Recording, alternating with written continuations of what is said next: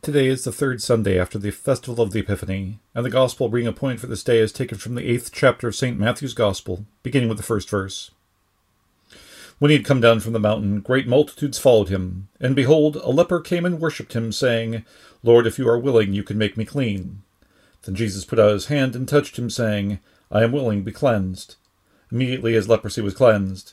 And Jesus said to him, See that you tell no one, but go your way, show yourself to the priest, and offer the gift that Moses commanded as a testimony to them. Now when Jesus had entered Capernaum, a centurion came to him, pleading with him, saying, Lord, my servant is lying at home paralyzed, dreadfully tormented.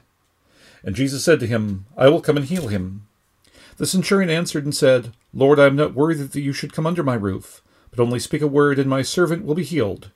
For I also am a man under authority having soldiers under me. I say to this one, Go, and he goes, and to another, Come, and he comes, and to my servant, Do this, and he does it. When Jesus heard it, he marveled, and said to those who followed, Assuredly I say to you, I have not found such great faith, not even in Israel. And I say to you that many will come from east and west, and sit down with Abraham, Isaac, and Jacob in the kingdom of heaven. But the sons of the kingdom will be cast out into outer darkness. There will be weeping and gnashing of teeth. Then Jesus said to the centurion, Go your way, and as you have believed, so let it be done for you. And his servant was healed that same hour. This is the gospel of the Lord. Grace, mercy, and peace to you from God our Father, and from Jesus Christ, his Son, our Saviour. Amen. In the collect which is appointed for this day, the Church confesses her reliance upon the mercy of the Lord to provide for us day by day in our needs, in the midst of this life, calling upon our Almighty and everlasting God to mercifully look upon our infirmities, and in all our dangers and necessities to stretch forth the right hand of Thy Majesty to help and defend us. Thus we continue to see the manifestation of the Christ in the gospel appointed for this day. The Lord was raised in the midst of family life and blessed the bond of marriage.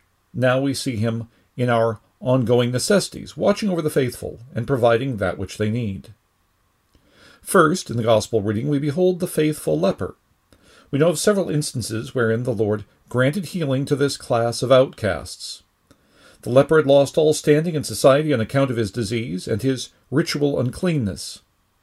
This leper, beholding by faith who Jesus is, came and worshipped him, saying, Lord, if you are willing, you can make me clean. The leper offered his prayer in the same way in which we hear heard St. Mary in last Sunday's Gospel.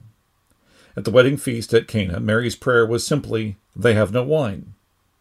She trusted that her Son, who is also the Almighty and everlasting Son of God, would understand her petition and answer it. Now we hear the leper, Lord, if you are willing, you can make me clean. The prayer is simply an observation of the almighty power of God incarnate, whom he worshipped. It is manifest what he desired of the Lord, but in faith he trusted that the Lord would hear, and hearing, answer this prayer in a manner which glorified God. The Lord Jesus spoke his will, and it came to pass. I am willing, be cleansed. He accompanied this word with his touch. Though the man was ritually unclean, the Lord not only allowed such a one to draw near to him, but he touched that unclean man, taking away the affliction which burdened his body and divided him from his fellow men testimony is still given of fulfilling that which Moses commanded, but by faith the man is already at peace with God. Second, in today's Gospel, we behold the faithful centurion, who implored the Lord's mercy not for himself but for another, that is, for his servant. A servant, we must remember, is not a man serving for wages, at least not in this time. The one on whose behalf the centurion addresses the Lord is the centurion's slave. This servant had become a paralytic and was, we are told, dreadfully tormented. We know nothing about the circumstances of his affliction. Thus, they are not relevant for us to understand what the Lord wills for this man. What we are told was that the servant was faithful to his master, for the centurion describes him as a model of obedience. The centurion understood that Jesus is the Almighty and everlasting God, for he confessed that Jesus had but to speak a word and all of creation would obey. In fact, the centurion offered his own authority as a comparison from the lesser to the greater. to testify to his faith concerning the saving power of the word of the Lord. For he declares, For I also am a man under authority, having soldiers under me. And I say to this one, Go, and he goes, and to another, Come, and he comes, and to my servant, Do this, and he does it. It is enough for the one having authority to express his will. The mark of those who are rightly ordered under the one having authority is that they fulfill the word which is given to them. For the man who has such authority is enough to express his will and therefore see it fulfilled. Thus, if Jesus simply expresses that it is his will that the servant will get better, it will be accomplished. Now, this is an expression of profound faith. Thus Jesus marveled and said to those who followed, Assuredly I say to you, I have not found such great faith, not even in Israel. Such faith is a surrender to the will of God in all circumstances, and which simultaneously calls upon the Lord to aid the need in the needs of others. Jesus, who knows the hearts of all men, knew the heart of that centurion. He knew his faith and the motivation for his prayer. The centurion knew himself to be one who was unworthy of any blessing from the Lord. Thus he declared, Lord, I am not worthy that you should come under my roof, but only speak a word, and my servant will be healed. What a contrast to so many people in every generation who imagine themselves worthy and more than worthy, and who give no thought to their fellow men except in so far as their own interests are at stake. When we consider this gospel reading, we know that the centurion and the leper knew the Lord for who he is, that he is the one who declares in Jeremiah chapter 33 Then it shall be to me a name of joy, a praise, and an honor before all nations of the earth, who shall hear all the good that I do to them they shall fear and tremble for all the goodness and all the prosperity that I provide for it. The centurion and the leper knew that Jesus is the one who, according to his divine nature, called all things into being, and who sustains and blesses all of creation even now. Jesus directly intervened in their immediate circumstances, but every day of health, every morsel of food, every sip of water, every blessing of body and soul, above all, the gift of the Word, by which they receive the good news of God's love and salvation. All these things are blessings from this one whom they came to in prayer. It is before his altar that we bring our petitions. Through the regular ordering of this world, the Lord provides for us. He orders men in their various vocations so that he would make use of them to provide such blessings to our whole fallen human race. He sends centurions and other instruments of state to work worldly peace and to execute justice. And when they fail in that responsibility, they are answerable unto God. He also sends his servants, the ministers of the word, to proclaim his word and to administer his holy sacrament. It is fitting, therefore, that in the coming days of this week we observe three such three saints' days in connection with such service. First, on Monday, the festival of St. Timothy. Then, on Tuesday, the conversion of St. Paul. And lastly, on Wednesday, St. Titus, bishop and confessor. On the festival day of St. Titus, we are reminded in the in the reading assigned for the day that St. Paul left St. Titus in Crete for a specific reason that he should set in order the things that are lacking. That is, the divinely established order in the church necessitated that pastors, bishops, be called to the ministry of word and sacrament. Much that St. Paul gave as instructions to St. Titus and to St. Timothy is con- are concerned with order in the church. Indeed, the Lord provides other worldly vocations to provide daily bread and all necessities of life. In all of these callings, these vocations in life, we serve God as we serve our neighbor, especially as we serve our brethren in Christ Jesus. The faith of we who are members of the body of Christ is to be after the model of that centurion. Therefore, consider St. Paul's words, which are addressed to the Romans and which are in today's epistle reading. Be of the same mind toward one another. It's fitting that these words overlap from last Sunday's epistle reading, for we are in great need of hearing them. The state of the heart of fallen man is to be wise in our own opinions and to think little of the needs and concerns of others. But St. Paul goes further, teaching us of our burden for all men. For he wrote, Repay no one evil for evil. Have regard for good things in the sight of all men. If it is possible, as much as depends on you, live peaceably with all men. Beloved, do not avenge yourselves, but rather give place to wrath.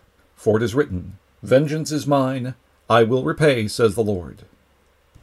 If we are tempted to imagine the centurion to be motivated simply by the desire to see his servant healed for self serving purposes, the testimony of the Lord, beholding the faith which motivates the prayer of this man, sets aside such worldly motivations from our minds. For it is not greed but responsibility which drove the centurion, together with the faith which trusts in the power of the Lord. In this world, the centurions are often the Lord's instruments of worldly justice, and upon Christian parents there is the responsibility for order within the home. So, too, the Lord grants the keys to pastors to exercise discipline within the church, binding the sins of the impenitent, even unto excommunication, and loosing the sins of those who repent. But God's word assures us that malefactors who escape their due reward of their sins in this world will not escape the divine bar of justice. It is a great tragedy for the world and Christ's church when we who have been washed with the blood of the Lamb would find it so hard, as much as depends on us, to live peaceably with all men. In the Christian home, tensions between husbands and wives, parents and children, and between Christian neighbors all bespeak an unwillingness to forego wrath and a desire to settle the scales on our own. Brothers and sisters in Christ Jesus, this should not be. Therefore, if your enemy is hungry, feed him. If he is thirsty, give him a drink. For in so doing you will heap coals of fire on his head. Do not be overcome by evil, but overcome evil with good. Of ourselves, we've made a miserable failure of so living before the triune God, and toward one another. Thanks be to the Lord that we behold the Christ manifesting such love and faithfulness as he accomplished our redemption. No one deserves the mercy of God. But as the Lord so willed toward the leper and the centurion, so his mercy is bestowed upon us as well. Jesus did not just heal the bodies of the afflicted, he came to offer up his life unto death, so that they and we would have the hope of eternal life. In Jesus' death and resurrection, we see a fulfillment. I will cleanse them from all their iniquity by which they have sinned against me and will pardon all their iniquities by which they have sinned and by which they have transgressed against me. The atonement, which Christ made, is indeed the very center of all the history of this world. And it comes when Jesus offered up his life as the atoning sacrifice for the sin, for all sin, upon the cross, so that all who believe in him would be made partakers of the forgiveness of sins, life, and salvation now that good news is brought to us, distributed to us, through the gifts of God in word and sacrament, which He freely bestows upon us, so that we would believe and be saved. The love of one another, which was impossible for the fallen nature, becomes a fruit of that which Christ Jesus is accomplishing within us. Jesus, risen from the dead, from the grave and ascended to the right hand of the Father, intercedes for us and is our ever living hope those words which Jesus spoke to the centurion Go your way, and as you have believed, so let it be done for you. Bring us comfort and peace. By the grace of God, through faith in Christ Jesus, we have this living hope in us that the Christ who died and rose again is our Savior. In Jesus we have peace with the Holy Trinity, and are thus at peace with all His church, not according to our own works, but according to Christ's works we have life and salvation. The one who healed the leper and the centurion servant is the one who heals us, granting us eternal life, and healing our hurts which would divide us. Thus we are at peace with God, and have our peace with one another. Amen. Let us pray. Almighty and everlasting God, mercifully look upon our infirmities. In all our dangers and necessities, stretch forth the right hand of thy majesty, to help and defend us through Jesus Christ, thy Son, our Lord, who liveth and reigneth with thee in the Holy Ghost, ever one God, world without end. Amen. The people of Salem Lutheran Church of Malone invite you to join them today for the 10 a.m. worship service. We also invite you to join us on Wednesday morning at 11 a.m. when we have our regular weekly Matins service. Salem is located approximately two miles north of Malone off of FM 308.